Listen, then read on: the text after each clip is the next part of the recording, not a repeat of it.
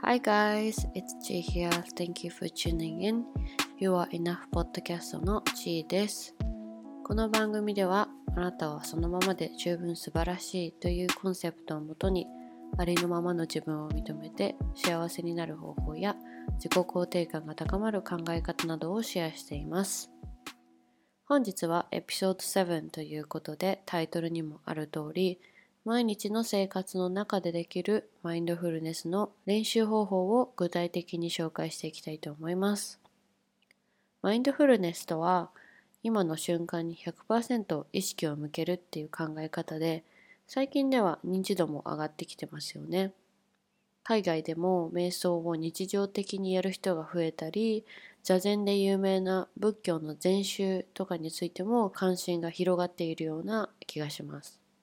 前回のエピソードでも話しましたが私はマインドフルネスっていう考え方を知ってそれらをね生活に取り入れてから幸せを感じやすくなったと思います。で幸せを感じやすくなった理由なんですけど、まあ、心が昔より落ち着いたっていうことや、まあ、今に集中することで悩みがかなり少なくなったからだと思います。マインドフルネスを知る前は常にね過去のことを考えてああすればよかったって後悔したりとかあとは先のことを考えてあこれがこうなったらどうしようって心配したりとか結局全然今っていう瞬間に生きていなかったんですよね。で自分の中で悩みを次々と作り出してた部分があると思います。こんな感じでマインドフルネスは私の生活にすごくいい影響を与えてくれたので今日は誰でも毎日の生活に取り入れられるマインドフルネスの方法を紹介していきたいと思います。まず一つ目ですね。食事の時にできるマインドフルネスです。まご飯を食べる時テレビを見たりとか SNS をチェックしながら食事するっていう人も多いと思います。ただマインドフルネスを練習したい時は食べることだけに100%集中してみましょう。どうやって集中するかっていうと、まあデバイスとかをとりあえず全部切って、とにかく食べている時に感じる味だったり、香り、食感とか噛む感覚とかに意識を向けてみます。で、まあ、その子に100%集中してみようとするんですけど別のことを考えているっていうことに気づいたらその気づいたたんびにまたその感覚とか味覚とかの方に意識を戻すっていう感じになります。実際にやってみると結構難しいんですよね。あのまた絶対他のこと考えちゃったりするんですけどでもねこう食べることだけに集中することですごいこう食べることに対してありがたみを感じるしよく噛んで食べるのであの満腹感もすごい感じます。はい次2つ目は歩く時にできるマインドフルネスです。歩く時の足の感覚や呼吸自分の中の呼吸ですね空気が入って出てっていう感覚に集中して歩いてみましょ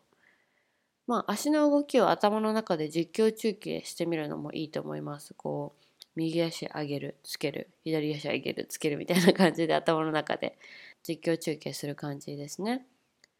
でもこういうマインドフルネスを練習したい時はそういう音楽とかは聞かずに歩くことだけにとりあえず集中してみます。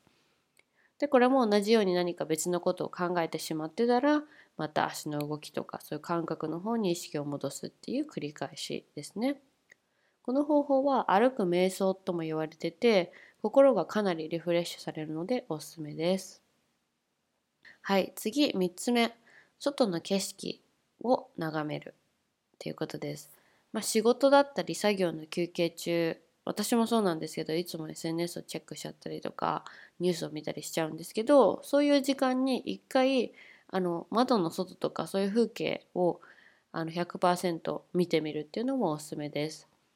まあ、空の色だったり歩いてる人たちを眺めるでもいいけどそこに集中して見ているといつも気づかない自分の中のあここの空の色いいなとかいろんなことに気づけるんですよね。なんでそこにあの集中してみるのもおすすめです。景色をゆっくり見つめることで何もしていない時間を楽しんでみてください。はい。次、4つ目ですね。ストレッチになります。いろいろ考え事が出てきてしまう時ってやっぱ誰にでもあると思うんですけど、私も特になんか、まあ、朝とか、あの、まあ、夢の影響でいろいろ考え事が出てきちゃったりする時あるんですけど、そういう時にストレッチをするのもすごくおすすめです。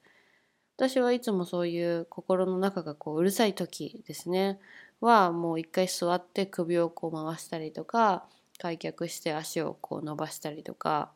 とにかく筋肉が伸びている感覚に100%集中してみます。でこう伸びる時の感覚ってやっぱ気持ちいいしあの考え事に飲まれそうになる時にやるとめちゃめちゃ心がリセットされる感覚になります。はい。という感じで今回4つ紹介してみたんですけど、えっと、まあ、他にもね、瞑想とかヨガをやってる人は全然それでもいいと思います。ただまあ今回は全くマインドフルネスをやったことない人向けに毎日の生活に取り入れられる方法を紹介してみました。まあ毎日ね、こう四六時中ずっとマインドフルネスのことばっか考えるっていうよりは、まずこう、じゃあ食事をするときはマインドフルネス意識しようとか、家から最寄りの駅まで歩くときはマインドフルネス意識しようって言った感じで、こうできるところからなんだろう、毎日やることと関連づけて始めてみるっていうのもいいと思います。はい。で、まあ、4つ紹介した中で、ちょっと分かっていただけたかなって思うんですけど、マインドフルネスを意識するときに、やりやすいのはやっぱり体の感覚に焦点を当てることだと思います。まあ歩く時も味を感じる時もそうだけど、こう体の感覚に焦点を当てるととてもやりやすいです。で、まあ感覚に集中しようとしてもやっぱり他の考え事をしてしまう時ってあると思うし、あの絶対それはね、あのナチュラルなことなので全然他のこと考えちゃっても大丈夫です。で、大事なのはその他のことを考えてるっていうことに気づいてまた体の感覚に意識を戻すっていうことになります。そう。まあなんかこういうマインドフルネスの練習っていうのを毎日やることで頭の中のね声の存在っていうのがだんだん小さくなってくるっていうか考えていることを第三者目線でちょっとずつ見れるようになってきます。まあ、なんでね私もこれでこう悩みまで行くことが少なくなったっていうか悩みにくくなった、まあ、だから結果幸せを感じるようになったっていう感じです。なんでね皆さんも是非興味のある人はやってみてください。ということで、今回も最後まで私のポッドキャスト聞いてくれて本当にありがとうございました。また次のエピソードでお会いしましょう。Thank you so, so, so much for listening to this podcast, and I'll talk to you guys in the next episode. Bye!